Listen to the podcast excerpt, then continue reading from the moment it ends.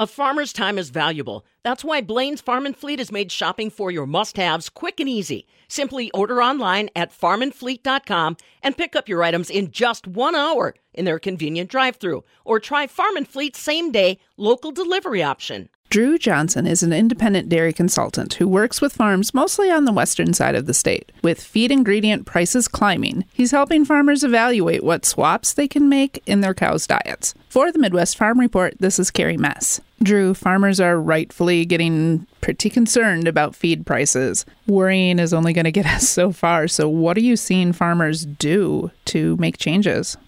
Yeah, yep. Um, so uh, one of the things that we're doing, certainly we're looking at ways that we can increase the amount of haylage that's in the diet. This area, we've had a bit of a bumper crop of haylage, but the quality has been there too. A lot of the stuff that we were testing when it was going into the bunkers ended up testing, you know, 160, 170, something like that. So I think we're sitting on some quality feed. So we'll probably be looking at uh, increasing the in- inclusion rate of, of haylage because we've got not just the quantity, but we've got the quality to go along with it. So that's certainly one thing I think we're going to be looking at doing. Another thing, like the, the milk market has kind of changed over the last several months, whereas in May, the, the, the milk protein price was fairly high. It was nearly $3.90 a pound.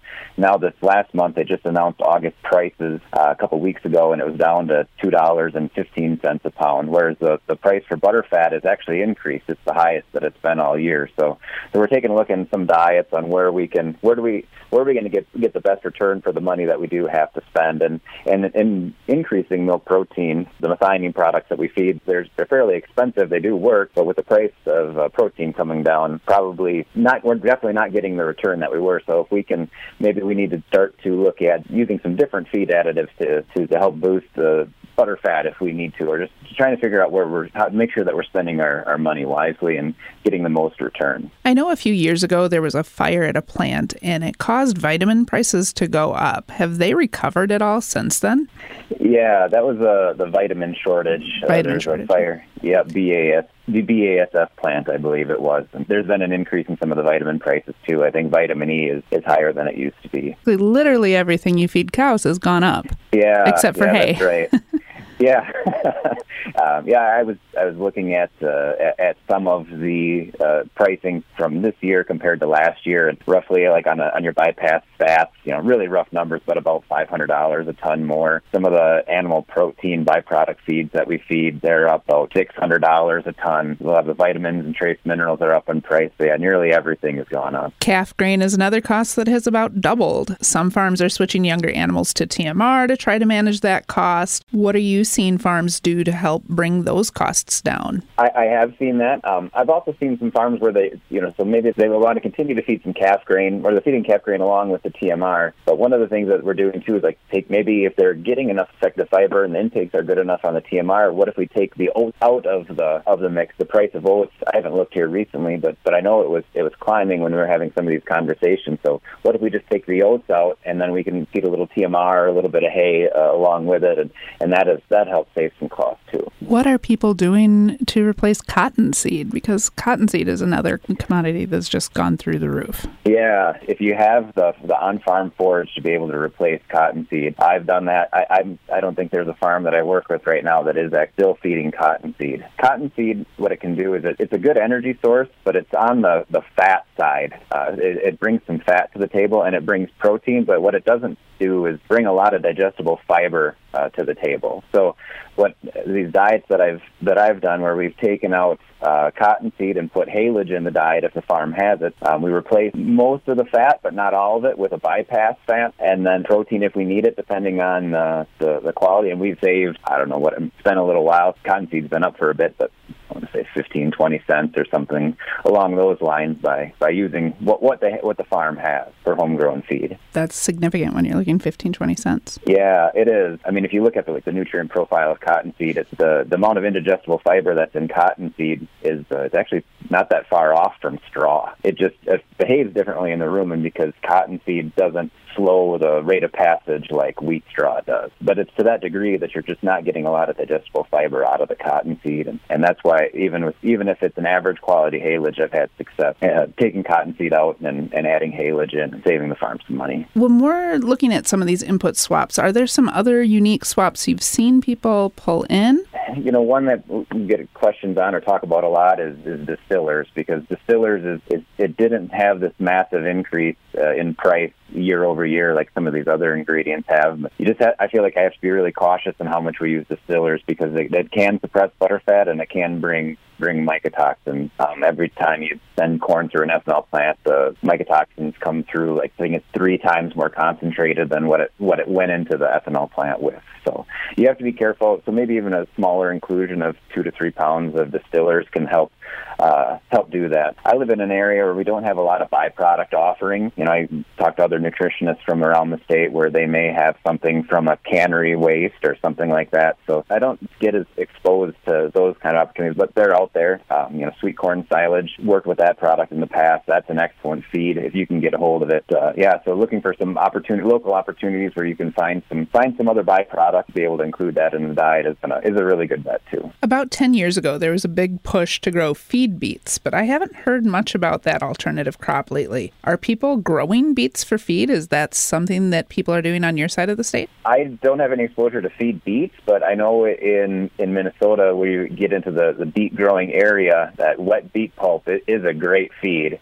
It uh, a lot of really digestible fiber, brings some sugar. I had a former colleague of mine. He said that he was able to take corn silage out of a diet and feed wet beet pulp to stretch it out, and uh, and it and it worked really well. I really trusted his opinion. So I haven't heard of it much. Like one thing that I, I do think we we don't do a lot here in the Midwest, but they do a lot more out in like the Northeast is uh, is using cereal grains in rations. There's like triticale, wheat, and, and sometimes rye if it can get made right. It, if you feed the plant nitrogen, you'll have a reasonably good protein content, and it's fairly cheap feed to make too, especially the government is offering some subsidies to plant it as a cover crop. So I think we should take a look at that more and feeding feeding some of these uh, non you know, getting away from corn silage and alfalfa a little bit, but just taking a look at what some of these cereal grain silages uh, can offer. They can some of the fiber digestibilities on these cereal grain silages can be right up there with BMR corn silage. If you get a lot of digestible fiber, hopefully that'll help your components and, and energy corrected milk and, and do it, you know, cost effective. I've seen a lot of farmers that are using multi-species cover crops now and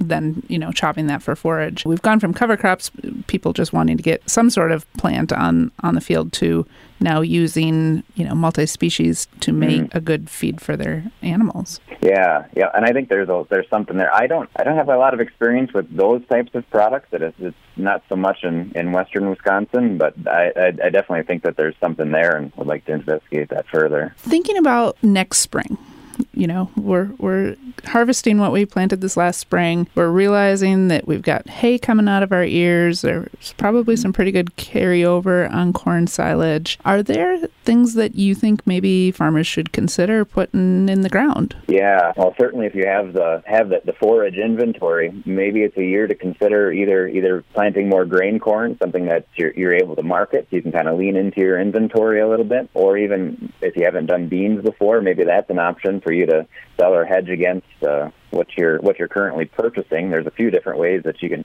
you can either just go and market your um, soybean meal and uh, and beans separately, or there's some some companies will offer an exchange for say soybeans for um, meal or Soy Plus or one of those types of, of ingredients. So there's definitely some different options, and, and but also I know you know eh, farmers are often afraid of uh, of a drought, so they're not uh, they're not always uh, they make as much as they did the previous year just in case it gets dry. That that has to be taken in consideration too. It is always hard to you know plant something different, but I think a lot of farmers in the area have been running on some surplus feed for a couple years now, and mm-hmm. got to get that turned over too. Yeah, absolutely. Are there some good tools? tools that farmers can use to kind of look at pay price for fat and protein and milk pounds and really pencil down what they should be shooting for as far as a ration that makes a certain pay for them. One of the things that I like to look at, there's a website, it's uh, milkpay.com, Um, and that's a really good website where it'll use the most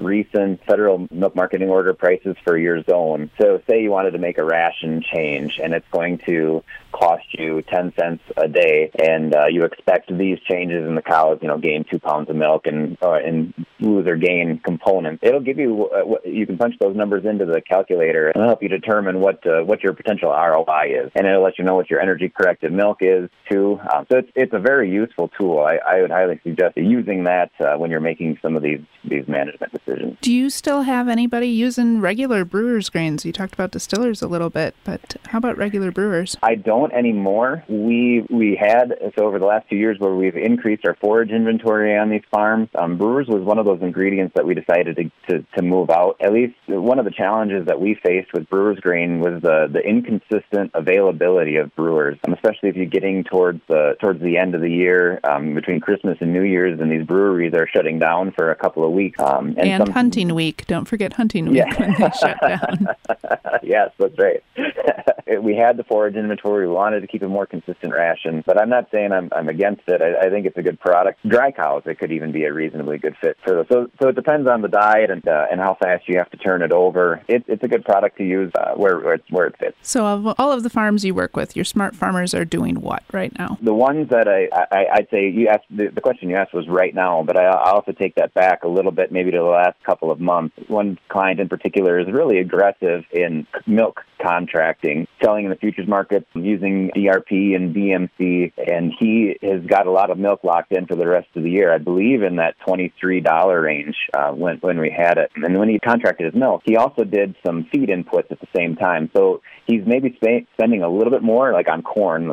Corn was was a little higher than when he contracted, but but he protected that margin in between, and that I think that was the most important thing. And that farm, it, he set himself up for profitability for the rest of the year. So even though you say his his feed costs are going to be higher than others, his income is gonna is going to be much higher, and it's going to exceed that that extra feed income. So we're still my clients. I don't have anybody that's booked on new crop yet uh, as far as soybean meal or corn. I'm still hoping that we can get a bit of a reprieve in the market. And uh, I don't know, it didn't look too good on Monday, but it's been coming down here for the the, rest of the week. So I think that's what they're doing now is uh, is waiting for some favorable prices. Most of them work with a with a really good commodity broker and just trying to take advantage when the when the market does soften. Hey, thanks, Drew. There are a lot of farmers out there really putting pencil to paper when it comes to these prices. Hopefully, they won't keep climbing. For the Midwest Farm Report, this is Carrie Mess.